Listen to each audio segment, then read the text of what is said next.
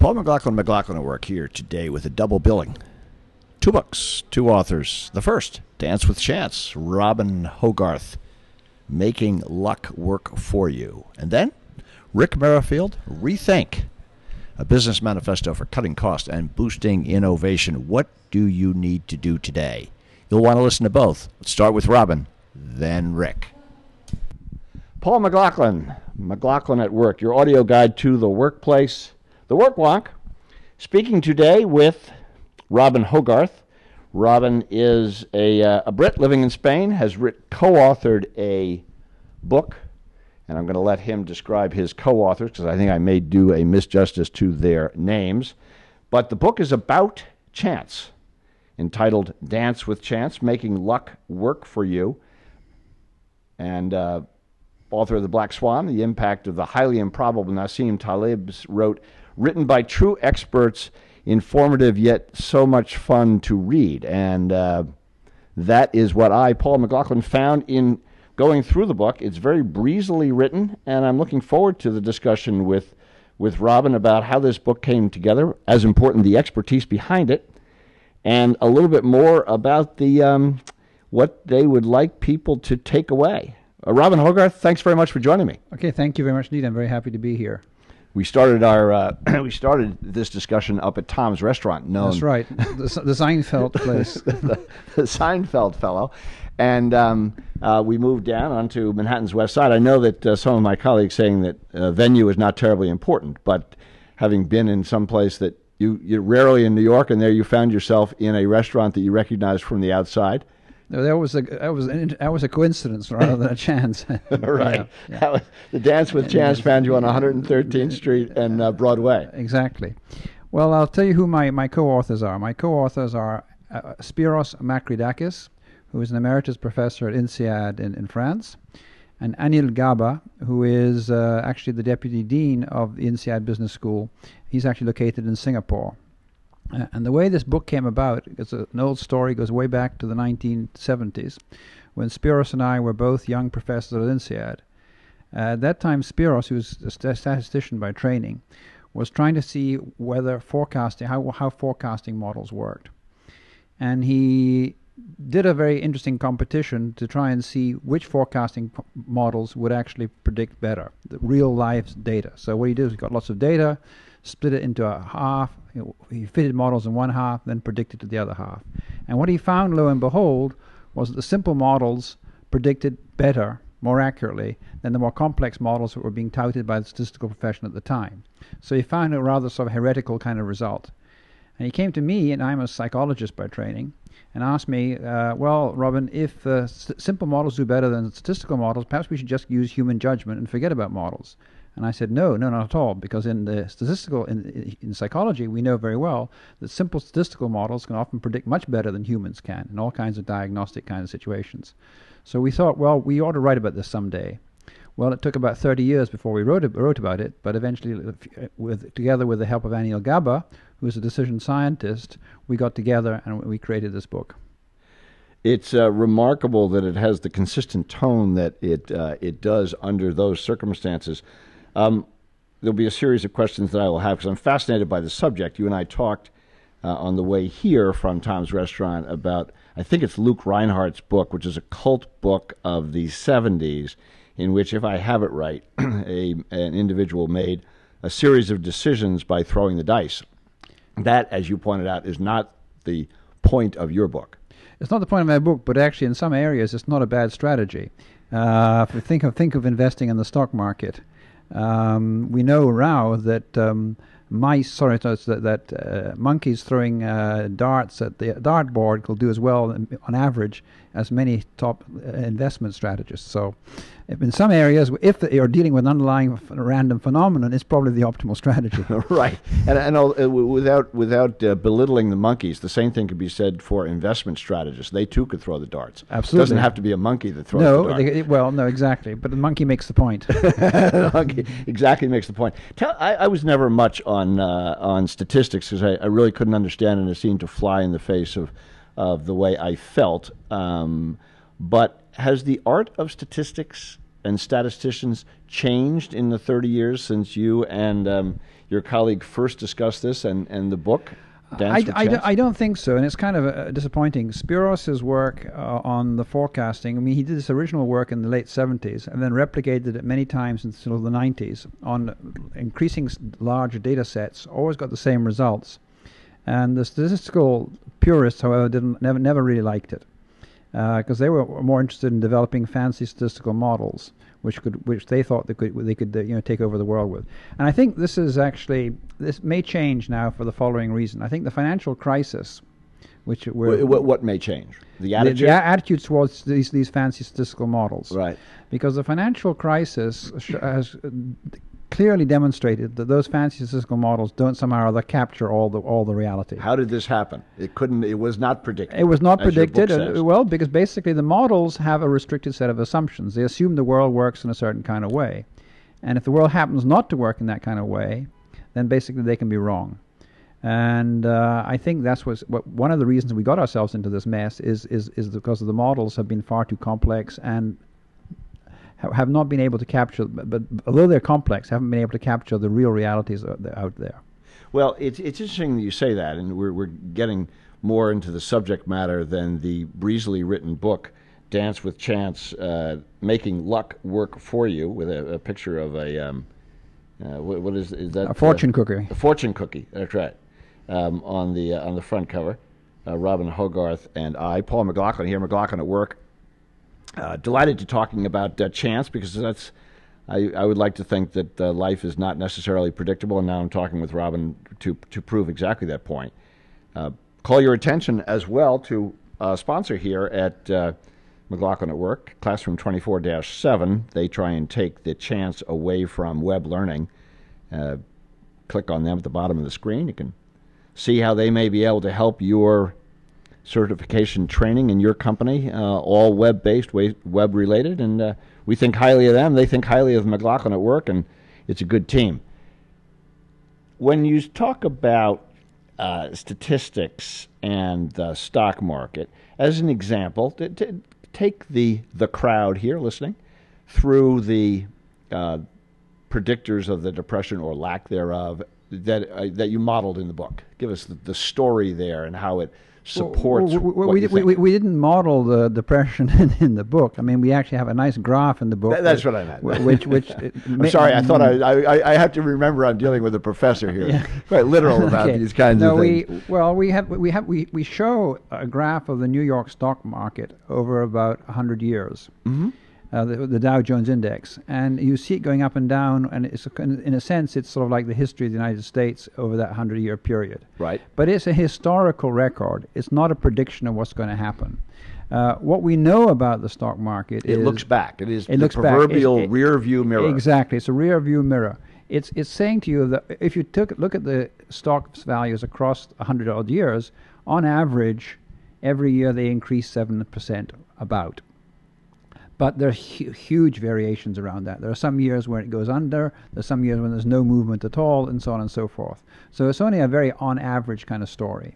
And unfortunately, we don't live in an on average world. We live in a world when we get shocks, and uh, which we have to absorb. For example, take the last 19, 2008, stock markets went down about 40% or 50% worldwide. Uh, that's huge. Uh, and it's something much bigger than anyone would, would ever have imagined. Uh, one of the reasons for this, I think, is uh, we distinguish in the book between what we two two kinds of uncertainty. One kind of uncertainty we call subway uncertainty, and subway uncertainty is I like the names you put on this. Okay, well- seems particularly appropriate. Subway um, here in New York, but Subway doesn't. It's not what you call it in Barcelona. we call it the metro, right? Or in London. No, in London called the underground. but, but subway uncer- the idea behind subway uncertainty is is the idea we have a mythical character who goes to work every day in New York, and he can figure out how long it takes him to get to work. And on average, his times uh, look like what we call a bell curve. They're predictable within a certain range. And most of the models we have in this world, which are used for predicting stock markets and all kinds of things like that, assume some form of, uncer- of, of known uncertainty, that we can model the uncertainty according to some statistical law. we distinguish between that kind of uncertainty and what we call coconut uncertainty. Coconut uncertainty is the uncertainty that hits you on the head like a coconut out of the blue. Right, and, and the book describes what And, coconut then, and they describe it quite well. In a tropical paradise, I think yes, is you're saying you you, put it. we have a character called uh, called um, Klaus who goes on a vacation to a tropical paradise and unfortunately meets his end when the coconut, coconut hits him on the head. But the trouble is that the, those coconuts happen. These are events that are outside of the normal events, and for, m- for most statistical modelers just forget about them because they're too difficult to handle. But they happen. They happen all the time, and they happen. And if you see, They- it- we know they will happen. and we know, and we know they will happen. They're rather like large earthquakes. Uh, one of the things, interesting parallels between earthquakes and financial shocks is that earthquakes cannot be predicted. Uh, when a large earthquake is going to occur, cannot be predicted in terms of where and when. But on the other hand, statistically, we know across uh, time that there's across the world there will be at least so many earthquakes of a large size happening. Uh, and it's rather like the same way with financial markets. So, for example, no one could have told last year that we would see the end of Lehman Brothers, uh, Bear Stearns, Stearns, and, Merrill and- Lynch. and Merrill Lynch, and Or all- Ken Lewis. or or all kinds of people, uh, and yet that happened. Right. Uh, as that was a coconut to most of us. I wish we had had we were having this discussion a year ago, so that you could you Robin Hogarth could have said to me, "Look out." Well, we, we, we wrote this book more than a year ago, as you can probably imagine. so we, we, we, so the, the material was available. Um, you touched on something that I had uh, read about, I knew about from my years at Salomon Brothers, particularly over the last uh, 10 to 12 years, when the concept of risk management, particularly in financial services, risk management became of. Um, of uh, came into vogue, and risk management was handled by risk managers. And when when the problems arose, it was noted by those who write about financial uh, insults that the reason that risk management didn't predict, and, and you used the same term, is that the assumptions were flawed. Yes. hmm Um, isn't isn't in some measure uh, what what uh, chance is all about? Is the assumptions that we make that lead to models that um, are designed to predict? It's only as uh, isn't the top of the the roof only as good as the foundation? If I understand the question correctly, I, I, I'll interpret this in the following way. Um, I like this. I like the way you did that. Very gentle. That was the wrong way. So if I, if you miss it, I'll come back and tell Okay, you. you come back and tell me. When you build a statistical model to predict, you build a model and it has two elements. It has a structure and it has some un- assumptions about uncertainty, the chance element. You make assumptions about the chance element. And um, what we're arguing is that the, the, the assumptions typically about the chance element are inaccurate. That, that, that's the point we're trying to make here. But how do you avoid that? Well, you, you, you, you can't. mean, do you have an answer to this book? Is, is this book, which I'm holding in my hand, the book Dance with Chance, and I'm speaking with Robin Hogarth, Paul McLaughlin here. Um, it it's a good book. Can and I noticed in the back as I look at it here, it's it's under the business slash self improvement. Yeah. So by virtue of when you say making luck work for you, with your last comment, by Mm-hmm. reading this book, can you shave chance to you can't your- you can't you cannot reduce chance okay basically chance is out there and you can't reduce it well you can you can That's assess not it the answer that I want. i know it's not the answer you want but you can assess it better and Okay. you you can assess what, we're interested in we have come up with a methodology at the end of the book to actually assess a, a chance better we're using three steps. We call it the 3a method. Uh, assess accept and, and augment.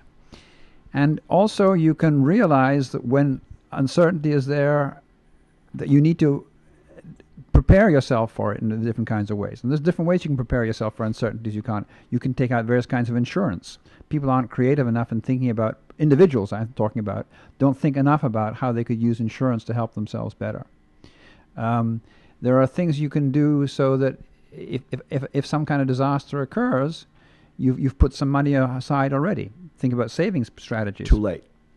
Well, the, re- the point about saving strategies, you have to save while you're making money, not, not, not until it's too late. Right. And, and when, when there are good times, instead of spending money on that vacation, put some of it aside and develop strategies like this for handling these emergencies.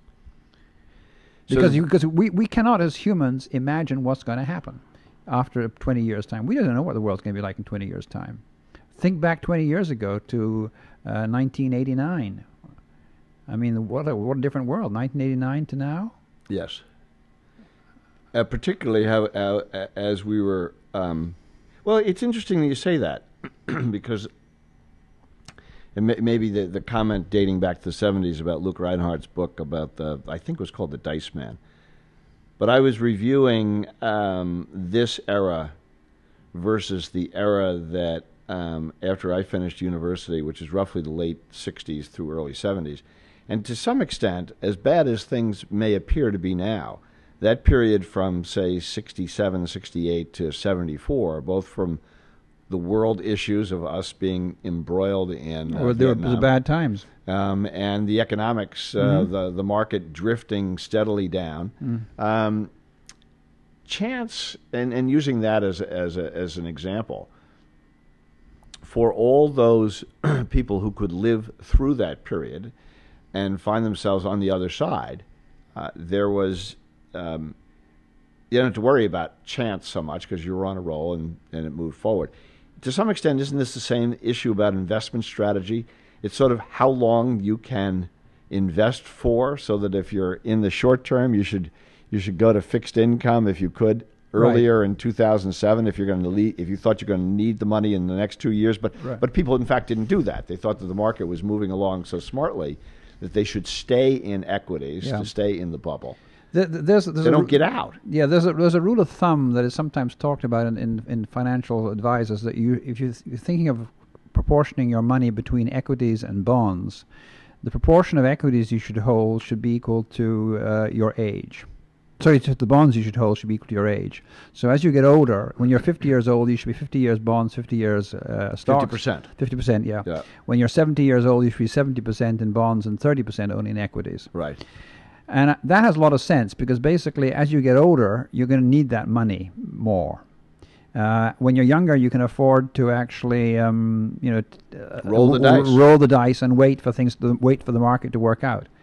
Uh, and I think there's a lot of good sense in that. Uh, and the other thing, I the other big advice I would say is, bet for the, uh, invest for the long term. Uh, don't try and invest for the short term because basically you're not going to be very successful. You're up against a huge industry out determined to take take everything away from you. Um, bet in the long term. Don't read the financial newspapers. Uh, the fin- financial newspapers is terrible. Yeah. I mean, just looking at the prices cha- changing up and down, it's if you really want to have a heart attack, it's the best way to get it. Well, and it, it's very interesting you say that, and, and this it's topical, but topical to your book too. That we are today. We don't have to be specific as to when today is, but I believe the stock market, as of yesterday, went into quote the black for 2009. Yes. mhm. If you were reading the daily paper today, which you eschewed and suggested that we not, and, and I did take a look at it, so I didn't take your Yeah. advice earlier. Um, the market has roughly gone from, I'll pick a number, 66, 6,700 to 84, 8,500. And if you were reading the underlying fundamentals, the assumptions, you still wouldn't assume that that would happen. Exactly. Um, and, and we find ourselves today, and maybe you can opine on this, or what you would suggest, is that people who are waiting on the sidelines because they take the larger view that the market isn't going to go anywhere in the next year, because if you look at the hmm. fundamentals, it's not clear how that's going to happen. Against, and maybe that's the statistician, the technologist, you're the psychologist, and the fact of the matter is that the market may continue to rise on the rumor. So, how do you marry with your co authors the statistical view that you probably shouldn't with the psychology of the market that would say you want to buy when other people are buying? I think that, I think I go back to the thing. What we'd say is go back and have a long-term view. Uh, you should keep buying at the same rate in good times and bad times. In other words, you, if you think about investing for your pe- pension, which is the way most people think about the about the stock market, I think most individuals think about the stock market. What you want to make sure is that by the time you get to 65 or 70, whenever it is you retire, you have a nice nest nest egg. You're going to be do, putting money in over a period of 30 or 40 years before that. the, the, the trick, i- think, is just to keep regularly putting money in, and and you're going to put it in sometimes when the market's high and sometimes when the market's low. So you buy, you sometimes you'll be buying low and sometimes you'll be buying high, but on average you'll probably be doing okay. I think the big mistake is to do nothing in this sense, in, in the sense of just sort of standing on standing on the sidelines, waiting for the right moment, is a big mistake. And I want to address because you, 'cause you can't predict the right moment. No, you you cannot. I- Is in your experience, and we are of an age where we can look back on the last thirty or forty years of active economic life. Is part of this dance with chance maybe that we feel we have more control over our lives now than we did in the seventies? I mean, I- it, it has the psyche of people in business. I almost want to say, um, I almost want to call it a, a uh, immortality syndrome. For some reason, whatever we have in terms of access to information or knowledge, or we see the weatherman um, constantly predicting, even if they're right or wrong. Yesterday it doesn't make any difference; they'll still predict the same way. I- In your experience and in your mindset, and, and you're much more of a global citizen than myself, Paul McLaughlin, here sitting as McLaughlin at work ha, has there been some fundamental changes in, in the in the psyche of people? Uh, obviously, people live longer, Yeah. so that there's, there's people a- live longer, but that's tell me the- about that. Talk to me about what, what to get rid of the techno- technology because you you handle in your book, and I want you to address Okay. happiness. Happiness. Okay. Well, But I don't want you to address happiness yet. I want Okay, you to address the other happiness issue. later, okay. yeah, happiness later. Um, Because you also put happiness at the I, end I, of your th- I think I think that there is there are two trends going on which are interesting over the last 40, 50 years. One is a trend of increasing technology, which allows us to think we have greater control over the world. Uh, and I, you f- find that actually, even like for example, I noticed that some weather stations are called weather control. Although, although in, in, on TV weather stations in the U.S. are called weather control. Although they could actually control the weather, but there's an there's an image of somehow rather by predicting weather control, there's a, a department of weather control there by the, by the broadcasters. Um, so, on the one hand, we have this increasing technology which allows us to do all kinds of things and measure things very precisely in the physical sense. On the other hand, the world has become much more complex on the social sense and social economic sense. And the mistake I think has been to think is because the world's become simpler to predict on a physical sense, because our instruments are better, we can measure the wind, we can measure all things, we somehow or other can do the same thing in the socioeconomic domain. Unfortunately, I don't think our theories in the socioeconomic domain are good enough for us to be able to predict in the same way as we can in the physical domain. Uh, and so it's it's true that we have more control over certain physical things in our lives, like the speed of cars and all kinds of things like that. But we don't necessarily have more control over the um, o- over the complexity of the world. And the other thing that's important, and you mentioned the global perspective, is the interdependencies are so big. I mean, who would have thought that um, uh, because some people in the United States sold subprime mortgages, the whole world would suddenly fall into a collapse, economic collapse. I mean, that that would have been unthinkable years ago. I mean, in the UK, for example, the, the, the thought would be, well, if the Americans have a problem with their subprime mortgages, that's their problem. It's not going to affect us. But as we know, it affected everybody. It affected business in China, all kinds of. So the interdependencies and the complexities are huge.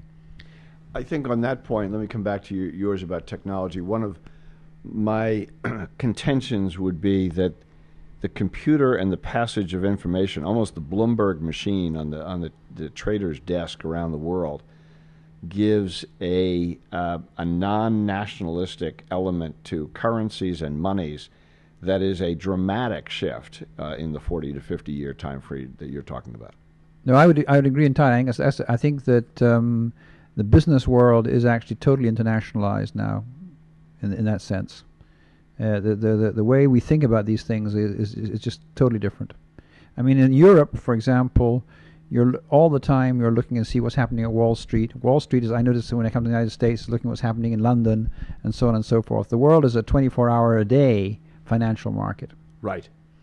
And and that is and that a good point because only now when we wake up in the morning we're hearing how markets have closed and how futures are opening even before the market opens. Absolutely. Before the Absolutely. bell that bell that people so so ceremoniously ring, the opening bell and the closing bell in Wall Street is is really um, useless. Yeah, it's actually it's kind of funny. It gets back to the point I was making earlier about not looking at the financial newspapers because basically, why do we take the closing bell as being the, the, the measure for the day? We could take any moment of the day, you know, three o'clock in the afternoon, two o'clock in the afternoon, one o'clock in the afternoon, any moment. So there's a total arbitrariness about the, the way we look at prices and these kinds of things. And you know, and within a day, the prices can vary quite a bit. we do. I don't know what the market's doing today, but but to your point, um, it, it, from where we sit, interestingly, that people, it would be very difficult for somebody, an individual, to predict what the market is doing today. Exactly. I, well, I mean, we know it's uh, I, I, the best prediction is tossing a coin, fifty percent up, fifty percent down. And you have an example of that, though, in, in the book. Uh, I believe that I read. We have Uh, that's not somebody at the front door. No, no, that's the, that's the, that's the, that's, the, we that's, being the, interrupted that's being interrupted by the uh, the passage of time we were just Right. talking about. No, we had an, an example in the book that of um, if I looked at somebody who was had beaten the market for the last six to eight years, twelve years, you might say this person has got a remarkable skill.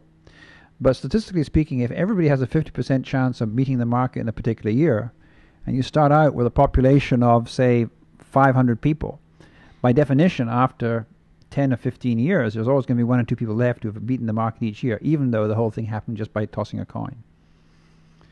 And I thought So- for for the gamblers in us that there was uh, your example of the roulette wheel and how that favors the house. Well, the, the roulette wheel favors the house because the odds are slightly in favor of the house. Or more, the, the, because of the extra extra a roulette wheel, you're playing black and red. There are actually 37 holes, not 36 holes. So if you, the, the the person who's playing red will always be slightly below, and the person playing black will always be slightly below. It reminded in, in business school when they tried to impress upon those of us who weren't buying it. And your book, I believe, I don't know whether it's fictitious Klaus or somebody else who was talking about the toss of a coin. And, it, and it's, it is worth reminding people that while over X, the nth, X number of throws of a coin, you can, it will be 50 50, roughly Yeah. over a large enough number. There's absolutely no predictability about the next one. Exactly, exactly. That's a Mm, that's a Robin Hogarth. That is just a tough a tough coin to swallow. I think that the coin. The, the, the, the point is that what's tough to swallow is the fact that the coin has no memory. Uh, and that's the only way I think I can remember it because basically the coin has no memory, eh, but it is programmed to be 50% in the long term. But you may never get to the long term. And the famous English economist Lord Keynes said, "In the long term, we're all dead." Uh, so unfortunately, we have to live with the, the patterns that actually occur in the short term.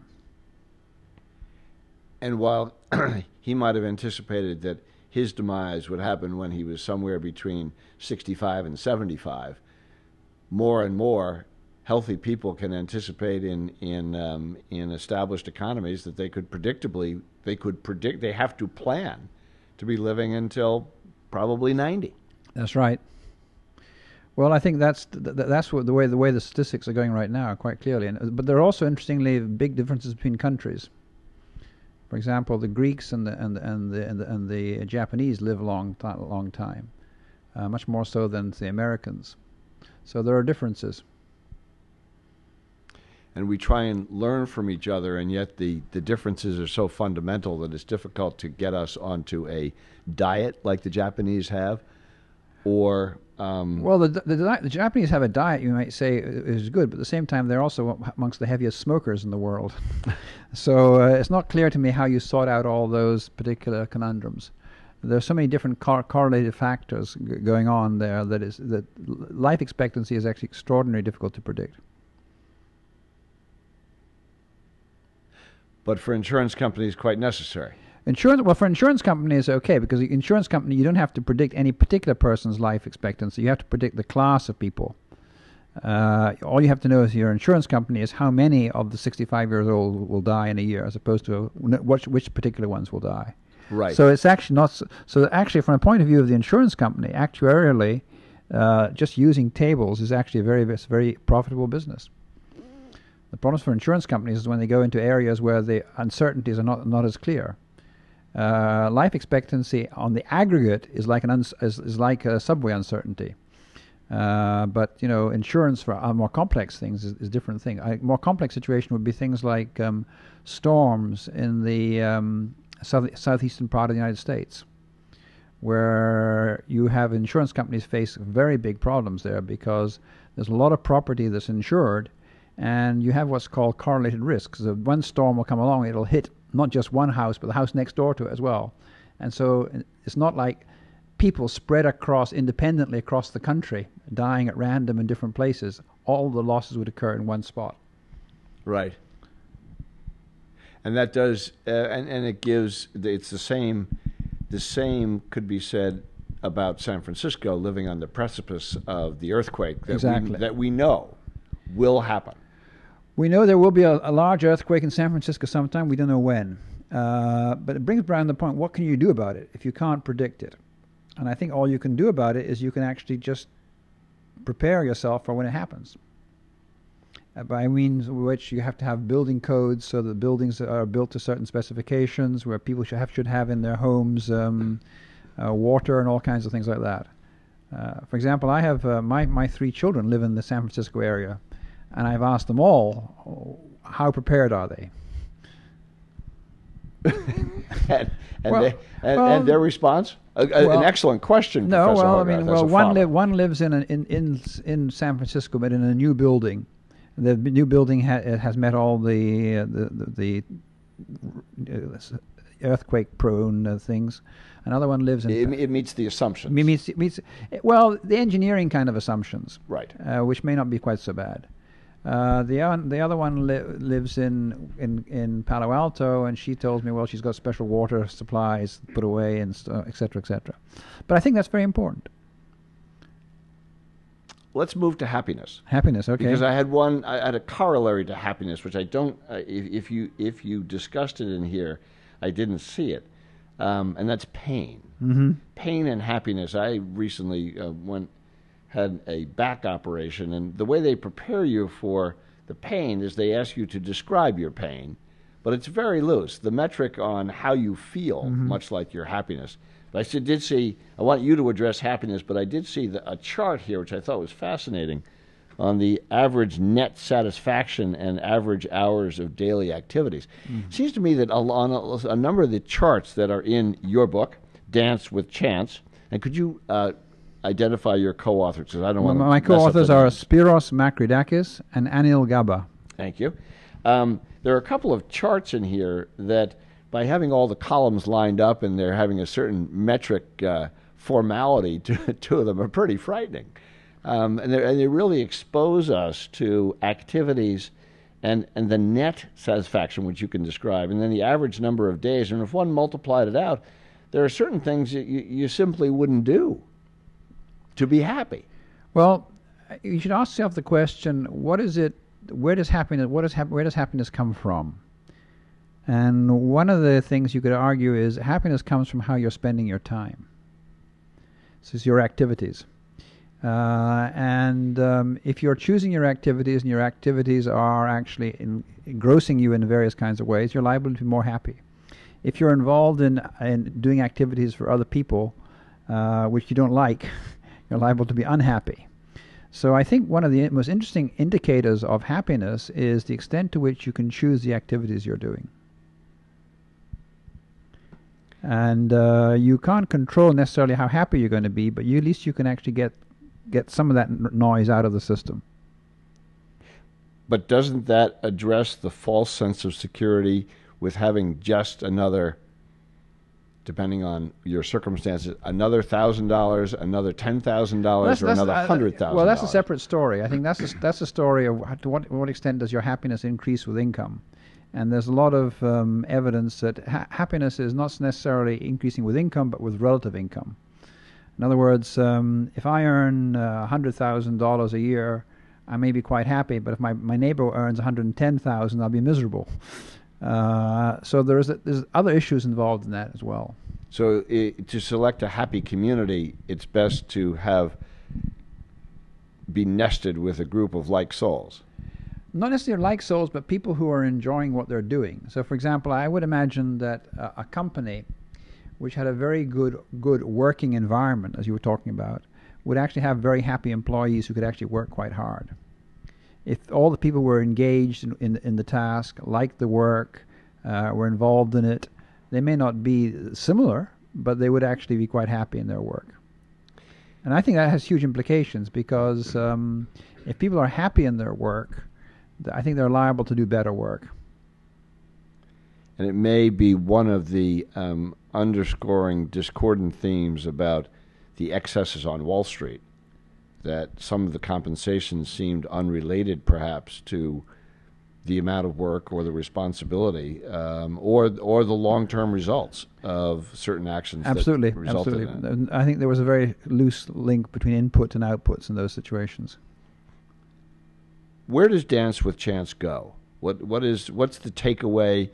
What is the impact of this book? What would you and your colleagues again written in a very a, a very readable format for a statistician and a psychologist and a uh, what, what is your decision analyst and a decision analyst.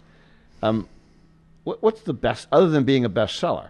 Which well, that's one, one that's one uncertain event. Um, um, basically, the, the, bottom line on, on, on Dance with Chance is that we, for important decisions, we often overestimate our skills and that we need to be able to get a better handle on our skills and therefore prepare ourselves better to face the future. So if we if we understand what we do well and we understand what makes us happy, the combination of those things in a perfect world will allow us to array chance in a way that can work for us. Can help us help us do better. Yeah, I th- I, way I think about it is as follows. I think I take the analogy with a batting average, if for in baseball it would be great if you were a baseball player. Every time you were at bat, you hit the ball for a home run. But we know that's impossible. So in life, we can't actually hit every ball for a home run.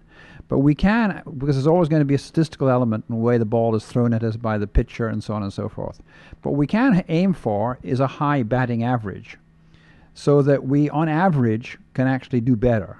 So I think that that's accepting, you, you accept the fact there's uncertainty, you still work hard, and you try and get that average to be a bit better, and that's the best you can do. And then you'll be happy. Hopefully, you'll be happy at that point. yeah. Dance with Chance is the book, making luck work for you. And my guest has been Robin Hogarth. Robin, good luck with the book, and, and good luck with the concept of, concept of chance. And I hope our respective uh, investment theories play out in the long run. Good. Thank you. Thank you very much indeed. Thank you. And that was Robin Hogarth. As you know, Paul McLaughlin. McLaughlin at work here with the second stanza Rethink with Ric Merrifield. A business manifesto for cutting costs and boosting innovation. What do you need to do today? Paul McLaughlin, McLaughlin at Work, your audio guide to the workplace, the work wonk, and also in this case a fellow Hoya to one Ric Merrifield. Ric is the author of Rethink a business manifesto for cutting costs and boosting innovation, written before its time and uh, issued in 2009. Ric uh, Merrifield, thanks for joining me, Paul McLaughlin, McLaughlin at work, and uh, where does Rethink start? It starts with uh, the core idea of the book, which is something that I call the how trap. And by the way, thank you very much for having me. I'm, in, I'm excited to be on the show. Um, the how trap is something that that uh, I've realized, come to realize, is a totally human condition that that most people are in, and it's not because we're stupid or we're not trying hard that we we fall into this trap. And one of the examples that I I like to use is when we're driving to a, a favorite restaurant or destination, we sort of fall into this rut where we associate the route we take with the destination itself. So when somebody drives a different way, you look at them sort of sideways and say, well, "Why are we going this way?" It really doesn't matter how you get there as long as you get to the restaurant. And that's sort of how attachment to how we go about our day to day our our work as well as things at home prevents us and makes it very difficult for us to to rethink uh, opportunities to to improve things, whether it's a cost cutting thing or an innovation thing or or just being smarter overall about doing something. And that's that's where it starts. You were a philosophy major at Georgetown. You've been involved in technology. You're writing a book, uh, excuse me, a manifesto entitled Rethink, which gives it a certain intellectual property. But you're talking about cutting costs and boosting innovation. Are you exactly where you should be, Ric? I think so, um, for for a couple of reasons. Now, I'll back up and say because the how trap is such a pervasive condition, um, it, it, applies to so many different things. Uh, one of the things that drew me to Microsoft when I, as I began to sort of get through some of these ideas, I knew that Microsoft had some of the greatest products in the world. I'm not a technology person, I, but I know that they make we make some great products. But I also know that we've earned a reputation of having really inelegant conversations with our customers sometimes because we're not business people by as a as a collection of Microsoft people. And it and so customers would get frustrated that you know they come to us and say, you know, I, I'm uh, maybe an airline and I I'm trying to improve the way passengers check in for flights, and they say, okay, that that's our business problem. The uh, so they come to us in Microsoft and say, well, we don't have a product called check-in for flights at the airport, so we have to somehow figure out which of our products aligns with that, and it would often be an imperfect conversation. So the reason that it's it's right for me to be here is that getting customers and Microsoft and our partners out of this how trap helps people have these much more objective and clear conversations about what they're trying to get to as a business and then from there as a secondary or even tertiary conversation sometimes then have the technology conversation say okay we've got this airport check-in problem how much of it's a technology issue how much of it's a training issue we need to retrain some of our the employees that are on the other side of the counter and how much of it's a process issue um, so that's that's why I belong here now, in your time with Microsoft, uh, was that something they had to learn, and that's that's what led you to rethink? Is that what gave birth to this book? No, they uh, as we there's a, little, there's a bit about, about this in the introduction. There there's some people that put together a a big uh, six foot by six foot map that outlined some of the basic activities of a typical business, and that map was used to inform some acquisitions that we did uh, back in 2000 to get us in the business application software space, like uh, ERP and customer relationship management software. Um, and once this this that, the poster served that purpose fantastically well, um, they kept taking the poster around to customers, and customers were like, "Wow, we've never really seen a map of a business like that. That's different from a process map, and it's different from other diagrams we've seen before. It really helps us set the context for our conversation in really clear and transparent terms." and so they the the, the executives that ended up hiring me said, you know, we we think there's something here, but we're not quite sure what it is, and, and whether it's a consulting offering or whether it's a product. But we know that it helps us have a much clearer conversation about where software belongs and where it doesn't belong, and then when it does belong there, how we position a specific product. So they brought me in to help answer that question, and so I looked at it and made some assertions. I said, well, let me do it as a methodology for a little while, coming from a consulting background, so I can get some dirt under my fingernails, as it were, and and learn what this method does and how it's different from other methods and how it complements, as we've learned, things like process reengineering and Six Sigma and Lean, some really prevalent methods today. And we had such amazingly, I say, cartoonishly great results in terms of w- what we did with these customers. Uh, then, only then, I think, did, did Microsoft realize, wow, this is this really is something different that we need to spend some time on and then so over the last five years, we've spent building up this method and sharing it with customers and partners, and just continue to have such great results that led to the Harvard Business Review article that I did last summer, and now the book. And you were the person who put the original map together that they were so impressed with. I did not put the original map together, but I added. They they there was mostly assertions. It was not that organized, and I said we need to get more specific about what what the boxes on the in the picture, for example, mean and and define them. And so I had all of that definition, got very explicit about what what they were, and that helped uh, define how they're different from process. Um, and so that was what I added. Did you happen to study logic at Georgetown? And I did whole, actually. As a matter of fact, the I did. The notion of syllogisms did that help you in putting the map together? yeah, I took logic, and uh, it, it served me well. Uh, at the bottom it says, "What do you need to do today?" So you've got the, a, a title rethink. You've got a, a rather something you could put on the, the, the, the a manifesto. Always think of putting those up on the cathedral doors. And then you have at the bottom, "What do you need to do today?" When somebody picks up the book, what do you want them to think is in it? I what I want them to think and and realize is that this book is going to help them today make decisions about where they need to start working, whether it's cutting costs or you know, eliminating waste. Where there's a lot of opportunity to do that right now. Or if their business has drifted into an operating model that's not entirely familiar and they're really struggling, this is going to help them today make some decisions about what how to how to look at their list of priorities and, and see if they've got the right stuff on the list or not, and make some decisions to go forward on uh, from that from that point. Let me be entirely unfair. Go ahead. Where was this book this time last year? Uh, let's see. It's May. So this is this is a year ago when the Harvard Business Review article was coming out, and um, the the summary of the article, uh, which was called "The Next Revolution in Productivity," reads: uh, "Trapped inside your company's processes or activities that can now be swapped, bought, and sold. If you liberate them, you can create a radically more efficient plug-and-play business." And the trap word in that, which the editors of the Harvard Business Review came up with that use of the word trap, that was where the month that that that, that came out, I came up with the phrase "the how trap," and that was sort of the the spark that led to the book. Uh, really, what was it that this time last year did not spur people to rethink? It's a great question. Um, the, so I'll give you sort of a two-part answer. The first answer is that regardless of whether times are good or times are, are rough, people are in a how trap either way.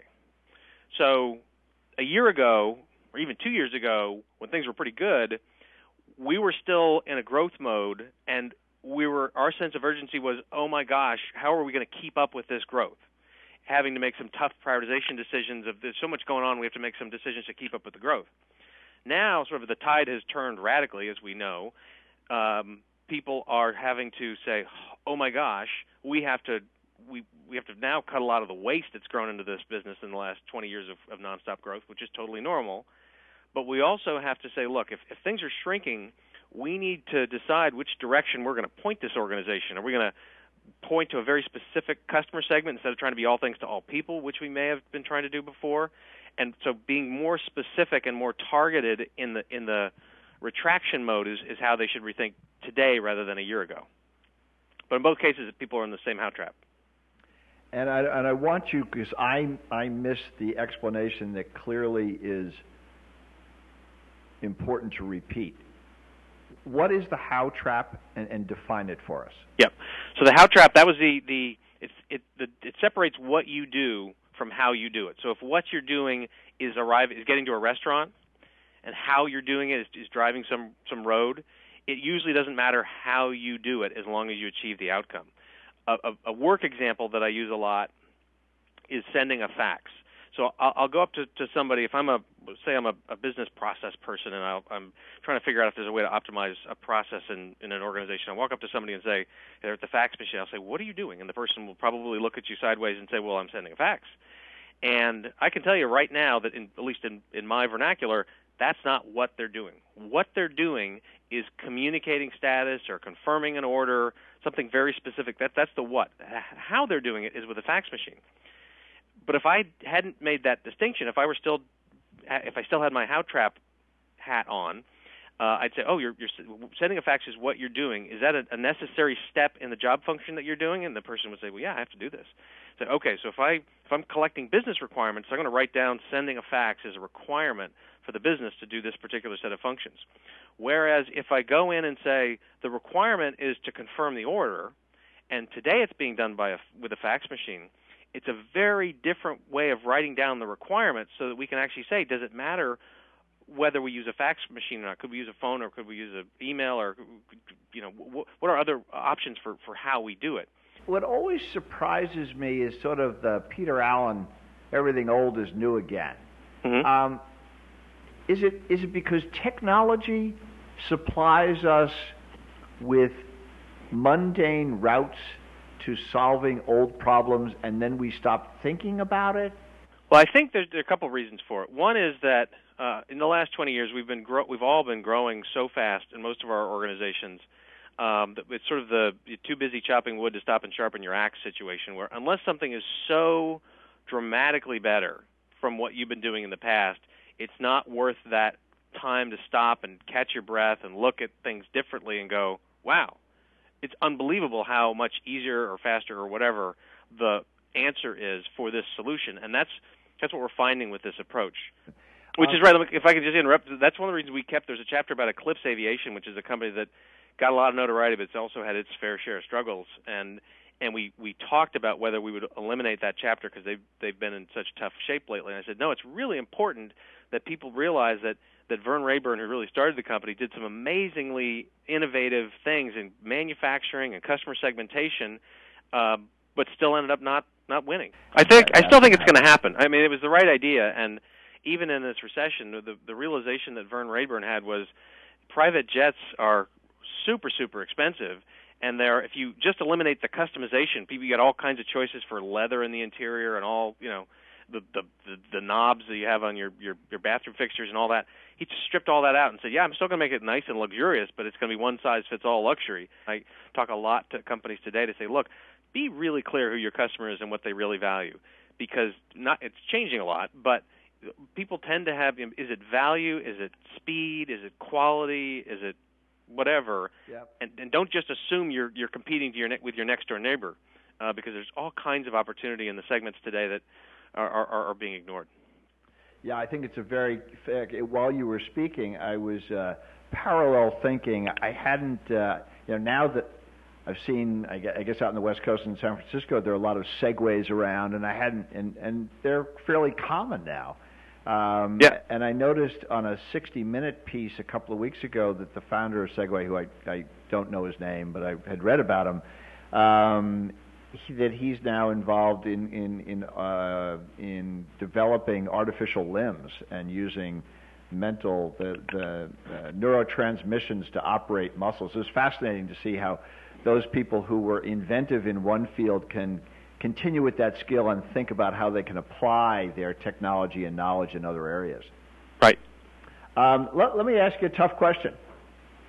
Uh, is rethinking capable of making sense of our healthcare industry? Yes. Uh, so, uh, is it a silver bullet? No. But is it a really useful way to start the conversation and, and test some of these how trap discussions and say, it, is it really important that we fill out this many forms? Is it really important that you know what what are some of the real opportunities? Let's define the outcomes. That's the what. What outcome do we need to get to in healthcare? Is it in fact we, actually just had a conversation with an organization last week. Is it are we trying is the goal to get the most number covered? Is the goal to get people living longer? Is the what is the goal? What is the outcome we need to get to? And then let's start to break up the system in the pieces to say which of these pieces is or is not aligned with that goal, and then what should we do about it? Because I, I don't th- I don't think there's a common vision that's been articulated to say, is it you know just giving 100% coverage for people who need it? Is it or, something else? I, I don't think the goal has been clearly articulated. Uh, and that that's a great way to start getting out of the how trap, so you can then back up and say, okay, this is our goal, and it's not going to be, it won't be that simple, obviously, but with the 10 goals and then just map them, get break down the work into these blocks of what the work is that we often call business capabilities, and see how well they align. Is there, putting on your or your philosopher's cap, is there a is there a systematic solution to something like healthcare, rethinking, when we might agree that we'll never agree on a sufficiently common goal to affect the economic uh, framework?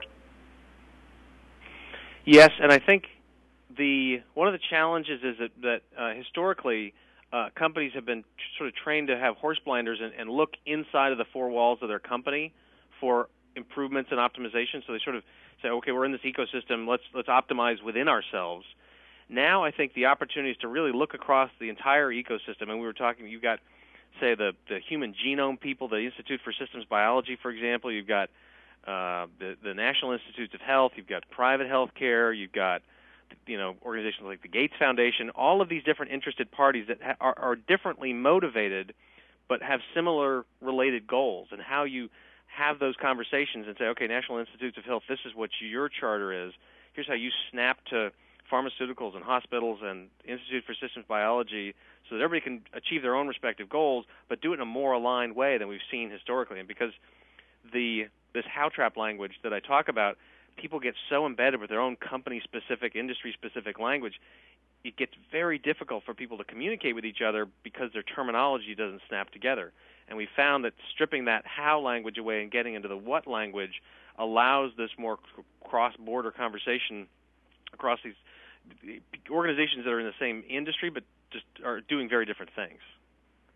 Does your book and and uh, you and I had discussed the fact that Rita McGrath was on uh, with me, uh, Paul yep. McLaughlin. I should identify because I've had such a good conversation with Ric Merrifield. I haven't given his him or his book uh, sufficient credit. Uh, the book is Rethink.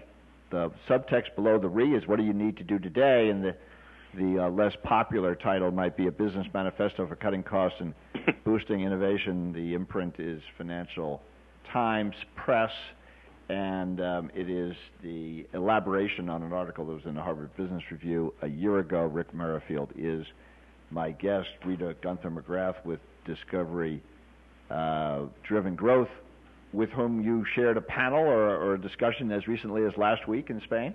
It was last month, actually. Uh, we were up, and uh, there was a great big event uh, where we ha- had panel discussions about cutting costs in tough times and how different that needs to be, what the different lens that needs to be used in tough times, as opposed to sort of the day-to-day cost cutting that that was done when you know when things were better. Um, when things when things were better, we're all trying to get back to those, those times when things were better, and right. we don't want to get back to it the same way. Um, is this book is rethink? And, and you're, as you said, you're not a technologist, but you work now within a technology company, one of the one of the world's finest. Uh, is rethink in the in the framework of technology, and the technology is what has not allowed us to rethink. If you if this was not in Microsoft, could this lend itself, this process lend itself, or is it a natural, uh, unholy alliance between how we are rely on technology now to do things, and yet it may be exactly the blinders on that doesn't allow us to uh, to rethink. No, this is certainly not a. Um, the, the, as I said early on, that the technology conversation has to happen as a secondary or tertiary conversation after there's a, a clear understanding and articulation of what it is that you're trying to accomplish, and uh, and so for for a long time, you know, a customer will come and say, "I've got this airport check-in problem," and the you know Microsoft will say, "Well, uh, as I said, we, we don't have an airport check-in product, so we're going to kind of have to do some guesswork about what the solution is." And so now that we can reduce the business problem to okay, we've got the we're confirming a reservation, we're doing a survey, we've got some logistics. Now everybody, Microsoft and our competitors could say, "Oh, okay, now we're really clear on what your business problem is." Let us explain to you how we snap our value message, whether it's products or consulting services or a blend of that, through our own uh, under our own roof as well as for our partners, how we would would deliver that. So there can be a more you know we're literally on a on a level playing field in the conversation now, so we can really show where we have really great products and where you know our products are, are not going to be the best fit, and that's going to happen sometimes. As much as we hate that. that That's right. So you got to get. We're never going to arrive at perfection. So you're always going to be. I, I'm always intrigued by a woodcut that I saw on the cover of the New York Times talking about nature, and it had a bar, and it said that balance in nature is only a spot in time through which nature is rushing to another imbalance, and then it'll correct itself. And I think that we've seen that in the uh, in the commercial world. What is the uh, last question for Ric Merrifield? What is the book before Rethink, if not Think for the first time?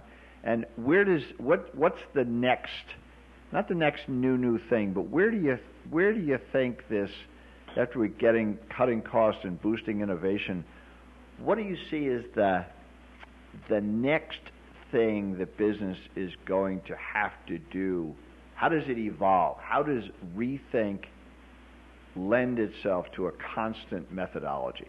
Yep, great question. So um, the I think the, the sort of one of the reasons we put the word manifesto on the cover was because we'd spent uh, time with some of the the, the, the two guys who, who created uh, process reengineering, Mike Hammer and, and Jim Champy. Unfortunately, Mike Hammer passed away last year, but but we really think that process was the was the last big idea that that rippled through business that had was incredibly successful. And we think that this, and we got a, we were delighted to have a quote from Jim Champy on the, on the back of the book. That this this this is we really think that the next wave that will unlock the next wave of productivity and really help people figure out how to take advantage of some of the things that have transpired since uh, since that book came out in the early 90s. Looking forward, I think what we're seeing already is is very early uh, maturing of social networking and the way individuals socially and professionally use social networks um, to communicate, to recommend products, to do all kinds of things. And I I think that the rethinking that's going on is is the way people use some of those tools, whether it's Twitter or Facebook or uh, Amazon and Google. How we relate to those networks uh, is is going to everything will be different again in as that matures, and that's where we that's where we're heading. And of course, the not only the architects but the purveyors of that social network are barely in their 20s. That's right. So we'll be interested to see how how they mature. Yeah, I mean it's it's it's a I mean it's another really exciting time to see those. I mean I participate in Facebook quite a bit as well, and it's it's fascinating to see how that has just in the last year has evolved, um, the way people use it and the way people talk about it, and it's just become it's it's it's woven its way into the fabric of our lives, and or we've woven it, I should say, and it's it's exciting, and um, so I, I I can't wait to see what's next. Do some of the younger people who you have quote befriended take offense that somebody over thirty is uh, on Facebook? No, but it's funny. It's, it's, the, the the behavior is very different. I mean, it's it's almost the yeah, I don't know if you have children, but anytime I, I, I pick up a babysitter for my my son who's about eight years old, uh, you get this look that's sort of like, "Hi, old guy." yes, I'll talk to you, but you know, there's that there's that that that sort of understood uh, lack uh, disrespect or, or lack of you know I'm not really interested to have a conversation with you, but I'm going to because. but there's a little bit of that you know when I interact with with. Uh, with the younger crowd on on uh, on Facebook. So it's funny to see that that is consistent uh, on Facebook as well as in, in, from the real life experiences. Well, without going into detail, you can imagine how they look at me. but no, I, I think actually I don't think they I don't think they distinguish. I think it's a binary thing. Once you're an old guy, you're an old guy. well, Ric Merrifield, from your lips to God's ears. Thank you, thank you very much for the conversation today. We wish you all the best. Again, the book is Rethink. You have to turn it on its side to see it. It's an interesting, a new interesting shape. I think it's very readable, um, and uh, it's in in uh, font size for old guys. and uh, and has a nice uh, nice way about it with a little bit of philosophy mixed in. We wish you the best for the look, for the book, and we are uh, grateful for you joining me today, Paul McLaughlin on McLaughlin at Work. Thanks very Thank much. you very much for your time. I appreciate it. And if I could just mention, there's rethinkbook.com if people want some additional information. For all those listening, it's green. You won't miss it. There aren't very many books. It's color right out there.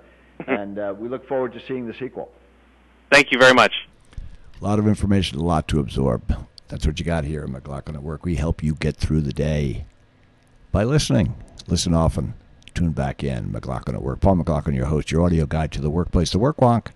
Till next week. Thanks for listening.